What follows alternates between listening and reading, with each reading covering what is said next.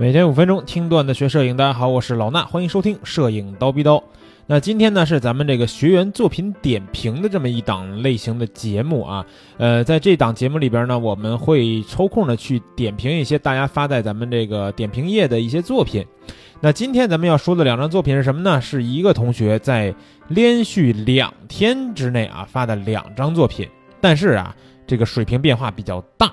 怎么个打法呢？大家可以去蜂鸟微课堂的微信号回复四个汉字啊，去呃看到这个作品哪四个汉字呢？点评树叶啊，点评树叶这四个字儿回复就能看到今天咱们要说的这两张作品了。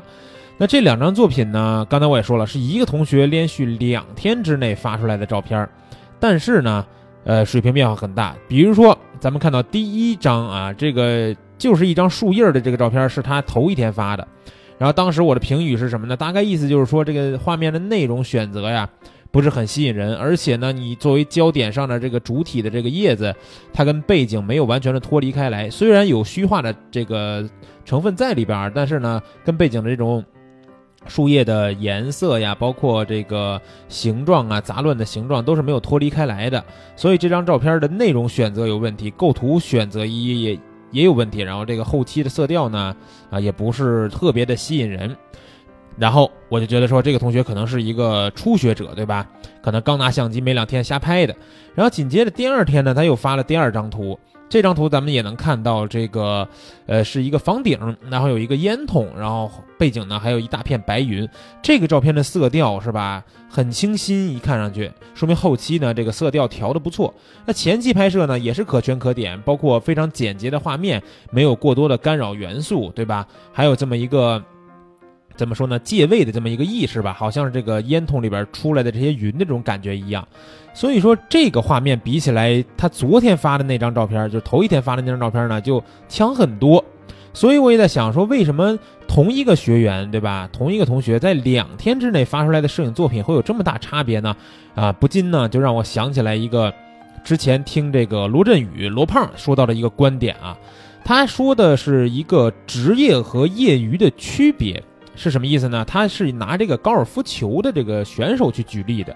他说，这个职业的选手呀，啊，不是每次都能打出这个低于标准杆多少杆的这么一个惊人的这么一个成绩啊，不是说每次我都必须是冠军。当然也有那样的出色的运动员啊，大部分职业运动员呢，不会每次都那么出色，但是呢，会很稳定。就是说，每次我都会低于标准杆多少多少，大概是在这么一个非常稳定的范围之内。那这是一个职业球员。但是业余的是什么样呢？业余的打高尔夫的人很多，对吧？爱好高尔夫球的很多，有时候甚至能在某一场、两场比赛里边去赢职业的选手，但是啊，不稳定，这是业余最大的一个问题。就是说我今天可能打出一个非常出色的杆数，然后我赢了一个呃跟我一场比赛的职业选手，但是呢，我第二天并不能保持这个水准，我可能会打出一个非常烂的成绩，这就是一个业余选手的一个表现。所以呢，回归到摄影也是一样。那职业摄影师，真正一个好的职业摄影师，不用说我每组作品都要大红大紫，对吧？发上一上一上网，就是所有人都追捧的那种，那可能是摄影大师能做成那样，对吧？或者特别出名那种视觉艺术家之类的这种会有那种效果，但是。大部大部分这种职业的摄影师呢，都是会保持一个稳定的水平，就是说我在接连续十组客片的时候，这十组客片呢都会保持一个基本不会太差，也不会说有那么那么好的这么一个水平。啊，这就是一个职业的感觉。那像我今天点评这个呃两张作品，这个同学呢，可能他就是一个呃业余的爱好者。那他有时候如果能碰到一些好的题材，对吧？能碰到一些好的天气啊，没准就能拍出来特别好的照片。但是呢，如果日常出去随拍，也可能会拍到一些。内容并不是很吸引人，照片看上去有点像废片的这种片子，那这就是一个非常不稳定的一个摄影方面的表现。所以呢，这期咱们这个学员的作品点评呢，也是从这个同学的连续两天发的两张作品，能看出来一个职业跟业余的爱好者这样的一种稳定与不稳定的区别。